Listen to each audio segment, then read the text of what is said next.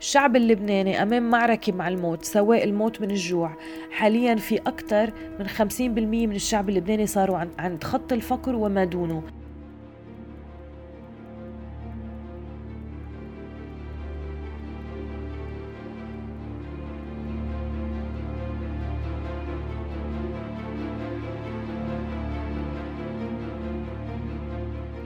يمكن بلبنان بتصور إنه كثير مؤسسات بتسكر كثير محلات تجارية بتسكر آه، كثير يمكن شركات آه، سكرت مش بس عم بتسكر.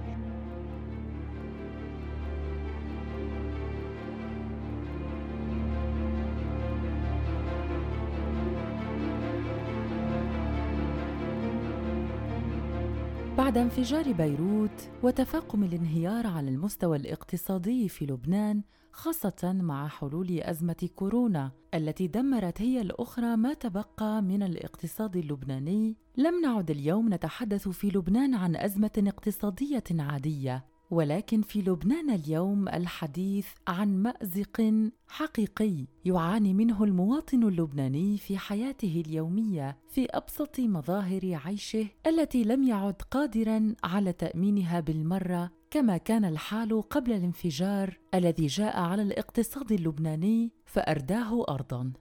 في إحدى تصريحاته قال النائب بلال عبد الله وهو عضو في كتلة اللقاء الديمقراطي اللبناني قال بأنه قريبا جدا سيفقد اللبنانيون قدرتهم وكل إمكانياتهم من دواء ومواد غذائية وطحين ومحروقات. وقد يكون الدواء المادة الأكثر حيوية للناس في لبنان خاصة من يعانون من أمراض مزمنة. وأضاف قائلا نحن ملزمون بإطالة الوقت واستخدام الأموال المتبقية في المصرف المركزي وللتذكير هذه أموال المودعين. ولذلك اقترحنا قانونا يعتمد على دعم الدواء الأرخص من قبل مصرف لبنان إن كان دواء مبتكرا أم جينيسيا. وهذه الأدوية هي مرخصة من قبل وزارة الصحة اللبنانية ومطابقة للمواصفات العلمية وتؤدي إلى النتيجه نفسها. الخوض في نقطة كهذه يبدو موجعا بعض الشيء خاصة وأن الأمر وصل باللبنانيين إلى الخوف من فرضية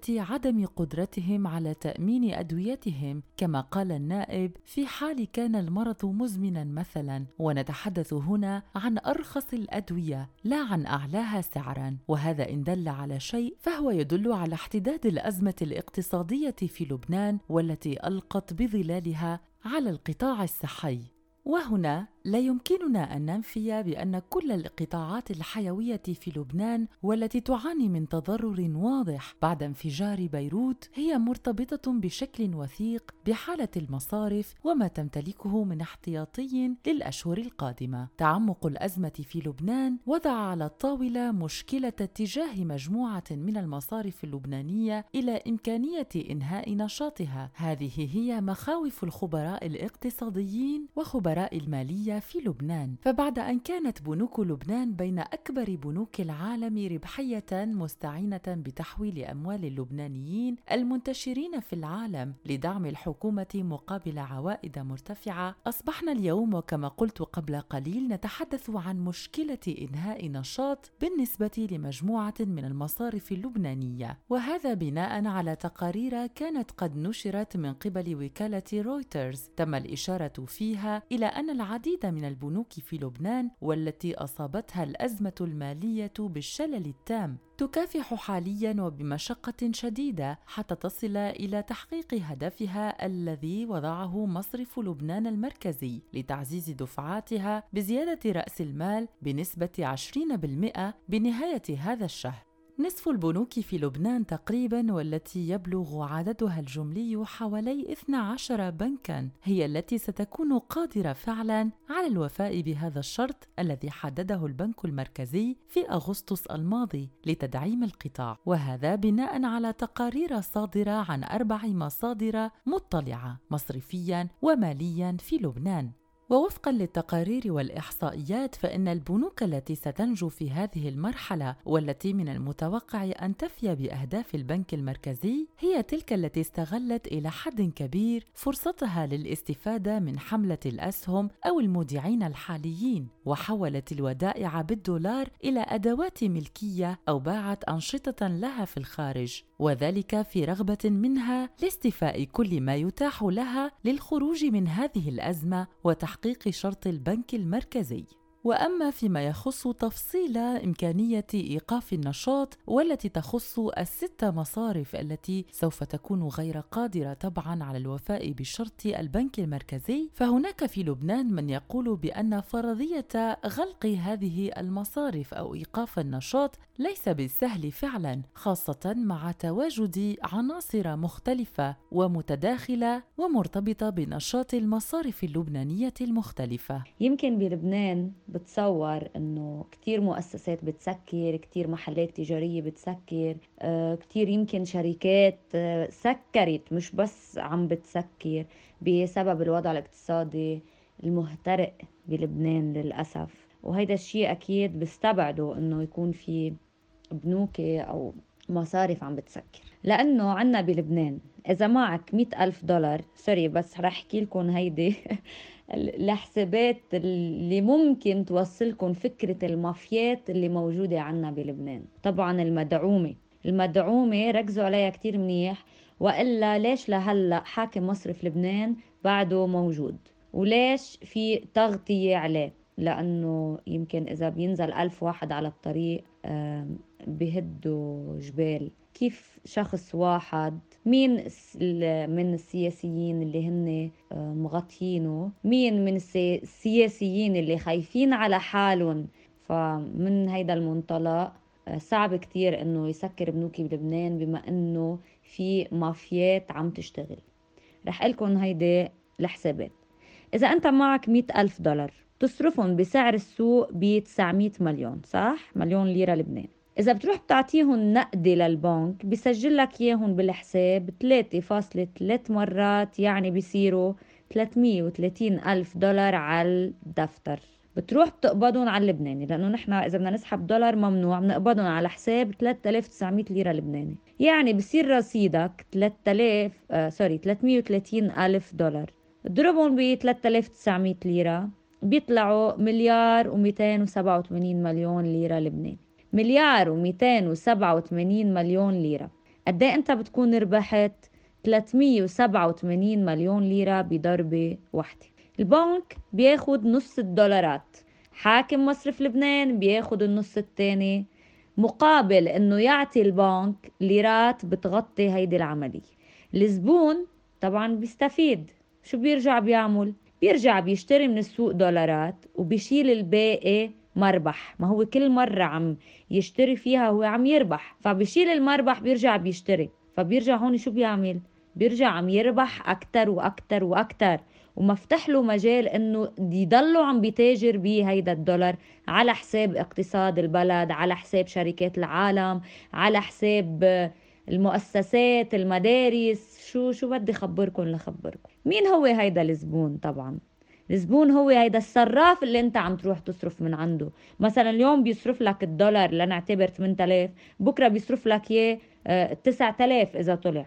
طيب ما ما هون ما عرفوا من هيدي المسألة إنه أكيد عنده ربح لا يوم يخسر يوم يربح. في أرباح طائلة عم توصل له. أما الزبون الثاني مين بده يكون؟ طبعا شي مدير مصرف طبعا المسؤولين بمصرف لبنان. وللأسف ممن يحكمون البلد لأنهم خايفين على حالهم. الروس الكبيرة خايفة على حالها فكرمل هيك فسحت له المجال بأنه يتصرف مثل ما بده.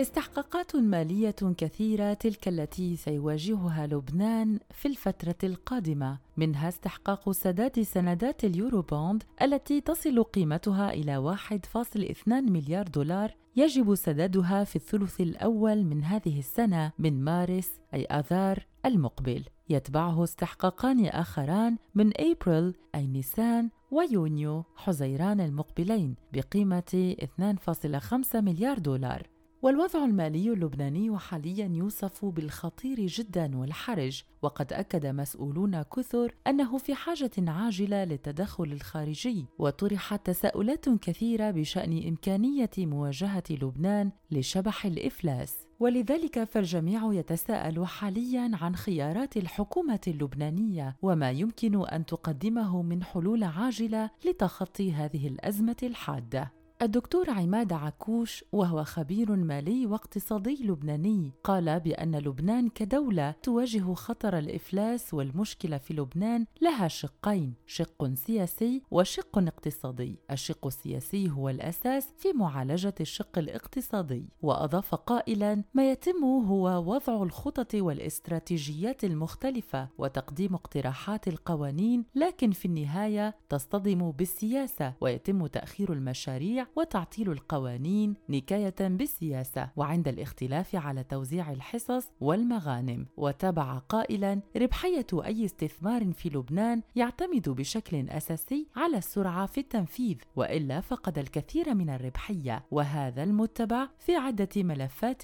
ومنها ملف الكهرباء الذي كلف الدولة اللبنانية حوالي 35 مليار دولار ما بين سلفات خزينة وفوائدها. وأكد قائلا بأن أن استمرار الخلاف السياسي على موضوع معالجة الملف المصرفي وعلى طرق المعالجة سيؤدي إلى مزيد من التدهور وكذلك ترك الاستنسابية في التصرف للمصارف دون إيجاد صيغة قانونية تحكم عملها وتوحد إجراءاتها. سوف يزيد هذه الأزمة تعقيدا أكبر. حاليا الدولار عم يرتفع. امبارح يعني فيك تقولي بين كل ساعة يرتفع الدولار شوي. آه، هذا الشيء سببه طبعا. بتعرفي نحن آه، بأزمة تشكيل حكومة للأسف أنه آه، نحن تنضغط على يمكن الأفرقاء بهيدي الحكومة نستغل الشعب. نحن تنضغط عليهم ليقبلوا بمطالبنا بما أنه بتعرفي كل حدا من حزب معين كل حدا سياسته بتختلف عن الثاني وكل واحد طبعا بحزب لحاله بده يفرض حاله هو بقلب الحكومة ولا يضمن هو الثلث المعطل للحكومة. فكرمل هيك يمكن في ناس مع انهيار البلد في ناس أصلا ما بهم البلد إلا مصالحهم الذاتية.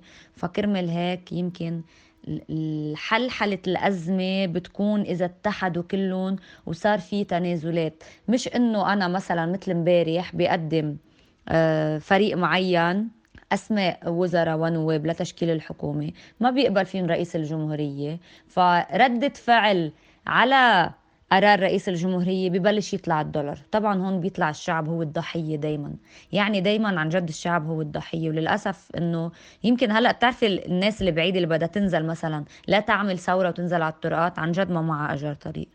فهيدي الحلول الوقتية هي صعبة كتير عن جد بوجود هيك منظومة فاسدة عنا بلبنان وإذا صار في حل حلي كوني أكيدة أنه آه، رضوا مصالحهم الشخصية لحتى تحلحل شيء بهيدا البلد. وللأسف هيدي الحلحلة عم بتكون آه، ديون زيادة على لبنان. صدقا العالم ماتت من الجوع. صدقا من خلال الحملات اللي نحن بنعملها يمكن مساعدات بس بتكون شوي قليلة. بنشوف قد إيه إقبال العالم عليها. قد إيه في عالم عن جد كانت مقتدرة. وللأسف فعلا صارت تحت خط الفقر. لأنه اللي كان يشتغل صار شغله نص دوام. وهذا النص دوام على الليرة اللبنانية معاشه بيقبضوا. بالنسبة للدولار ما بقى يعمل له شيء فعن جد نحن بأزمة كتير كبيرة. ما بعرف كيف لبنان بده يطلع منه. أما بالنسبة إنه البنوك تسكر فهيدا أكيد مستبعد جدا. لأنه في مافيا عم تشتغل وهذا الحكي منه صحيح. أما هيدا هيدي الحسابات اللي أنا كنت عم بحكيها هيدي أكيد منا تحليلاتي. هيدا ملف خطير حصلوا عليه بعض المحامين. وإن شاء الله رح يتحول للقضاء ونقدر نوصل لشيء معين. ويعطيكم ألف عافية على أمل إنه يعم السلام بلبنان ويتخلص مش بس من العدو الخارجي من العدو الداخلي حتى اللي عم بضاعف هيدا الاقتصاد واللي عم بخليه يكون فعلا بحالة خطر. لأنه الشعب هالقد يمكن بعد قادر يحمل ما بعرف الانفجار الشعبوي اللي بده يصير لوين رح يوصل لأنه فعلا طفح الكيل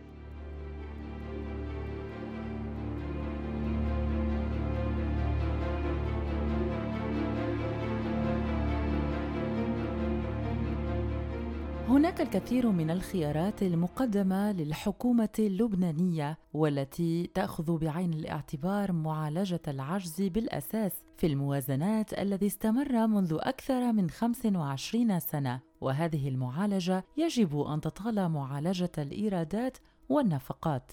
ويقول أكثر الخبراء الاقتصاديين خاصة في المجال المصرفي في لبنان بأنه لا بد من زيادة الواردات باستعمال أبواب بعيدة عن تكليف محدود الدخل وزيادتها على الطبقة الغنية سواء بفرض الضريبة التصاعدية أو ضريبة الثروة ولو لمرة واحدة كما يمكن زيادة الواردات عبر مكافحة التهرب الجمركي والتهرب الضريبي إضافة إلى تكبير حجم الاقتصاد من خلال فتح باب الاستثمار. الاستثمار أمام القطاع الخاص ولا سيما في مجال النقل والنفط والغاز والمدن الصناعية. أما بالنسبة للنفقات فالخبراء يؤكدون بأنه لا بد من علاج موضوع خدمة الدين العام الذي يمثل حوالي ثلث النفقات في الموازنة وذلك عبر تخفيض الفوائد وضرورة انعكاسها على هذه الخدمة وتخفيض كلفة القطاع العام المرتفع جدا ومعالجة نزيف الكهرباء. ولسائل أن يسأل على غرار هذا هل توجد حلول جذرية فعلا؟ وفي هذا الإطار يقول الناشط اللبناني رياض عيسى إن مشكلة المصارف مستعصية جدا ولها علاقة كبرى بأموال المودعين والتي استلفتها الدولة من المصارف أو أقامت بها استثمارات بالخارج. في ظل كل هذا بات المواطنون قلقين جدا من ضياع أموالهم في حال أعلنت تلك البنوك إفلاسها خصوصا بأن الكثيرين ادخروا ادخروا أموالهم لسنوات بسبب الفوائد والأرباح المرتفعة التي تصل أحيانا إلى 25% من القيمة المودعة من قبل المودع لدى البنك. ينظر الخبراء في لبنان الخبراء الاقتصاديون طبعا إلى الوضع المالي اللبناني على أنه كارثي تماما خصوصا في ظل عدم الثقة في الحكومة الجديدة خاصة وأن لبنان يحتاج أكثر من أي وقت مضى إلى حلحلة الأزمة عبر محاسبة الفاسدين وإقرار قوانين وتشريعات جديدة. وبدون هذه الحلول يقول الخبراء بأن الاقتصاد سيظل راكدا وسوف تزداد الأزمة الاقتصادية حدة يوما بعد يوم. وما يجب التركيز عليه هو أن الاحتياطية الإلزامية على ودائع العملات الأجنبية في مصرف لبنان يشكل مربة فرس تأجيل الانهيار الكامل فحالما تنتهي الكمية النقدية المتوفرة من الاحتياطي المقدرة نظريا ب 17 مليار دولار سترتفع الأسعار بشكل سريع جدا. وسيغرق لبنان في موجة التضخم المفرط وهو ما تخشاه الحكومة اللبنانية حاليا والبنك المركزي اللبناني يمكن أن يستمر طوعا أو اكراها في مواصلة الدعم. وهنا ستختفي الفوارق بين دعم السلع والدعم المباشر الذي يقلل من وتيرة استنزاف الاحتياطي ولا يلغيها. ولكن السؤال الذي يطرح نفسه الآن هو كم بقي فعليا من أموال نقدية ممكن التصرف بها من دون أن يشكل ذلك خطرا أكبر فأكبر على الاقتصاد اللبناني؟ فعلى عكس ما يعتقده الكثيرون قيمة الاحتياطي المحددة ب 15% من ودائع المصارف بالدولار ليست ثابتة بالمرة فهي ترتفع مع ازدياد الودائع وتنخفض بانخفاضها. وفي عملية حسابية سريعة يتبين بأن مجمل الودائع في القطاع المصرفي مع نهاية سنة 20 و2000 قد بلغت 138 مليار دولار وإن اعتبرنا بأن نسبة الدولة الدولار هي 70% فإن مجمل الودائع بالدولار تساوي 96.6 ملياراً ويترتب عليها احتياطي بقيمة 14.4 مليار دولار. أرقام مفزعة فعلا للبنوك والمصارف اللبنانية. فما هي الحلول والخيارات الأنجع والتي يمكن أن تستغلها الحكومة للخروج بالمصارف من هذه الأزمة؟ لا تنسوا مستمعين بأن تتركوا تعاليقكم وآراءكم فيما يخص حلقة اليوم في خانة التعاليق أسفل الحلقة. نلتقي وإياكم في حلقة قادمة مع موضوع جديد وتحليل آخر لما يدور حولنا من أحداث اقتصادية واجتماعية وصحية وغيرها على راديو الآن. نشكر لكم متابعتكم ونرجو أن نلقاكم في موعد لاحق من بودكاست في عشرين دقيقة على راديو الآن إلى اللقاء.